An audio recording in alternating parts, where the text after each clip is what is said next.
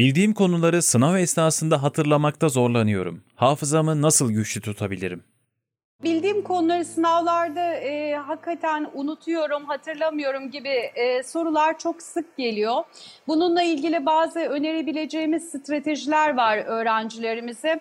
E, özellikle e, dikkatini daha uzun süre e, sürdürmekte zorlanıyorsa ya da sınavda bir kaygı ve e, strese kapılıyorsa öğrencimiz e, unutuyormuşum, e, konuları hatırlamıyormuşum gibi bir hisse kapılabilirler. Şimdi bu e, bir kere duygusal yükten olabildiğince uzak durmak lazım. Çünkü bu olumsuz e, düşünceler bizim zihnimize geldiğinde onlar bizim sınavdaki başarımızı e, düşürüyor. Dolayısıyla da evet ben e, bunu yapabilirim, bir sonraki soruya geçerek süreci yönetebilirim şeklinde e, kendimize telkinde bulunmamız lazım. E, bazı stratejiler sizlere önermek isterim. Özellikle bu noktalarda altı çizili ya da koyu yazılı olan sözcüklere soru kökünde dikkat etsinler.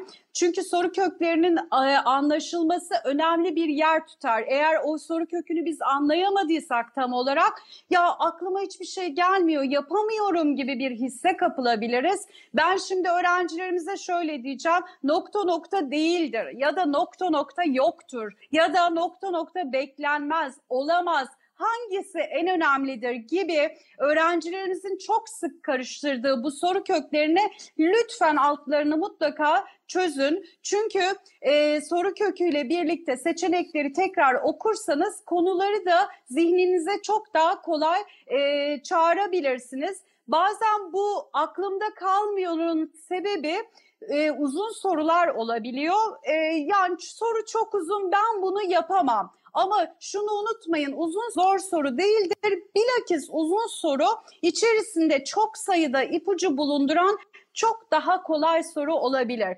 Dolayısıyla da bu noktada lütfen sakin kalın ve ipuçlarını iyice önce soru kökleri, ondan sonra metin, ondan sonra da seçenekler bağlamında değerlendirin. Ben hep şunu söylemek istiyorum gençlerimize. Soruların zorluk derecesi biliyorsunuz ki şu şekilde. Çok kolay bir yüzde on var. Kolay yüzde yirmi, normal diyebileceğimiz yüzde kırk oranında bir soru var.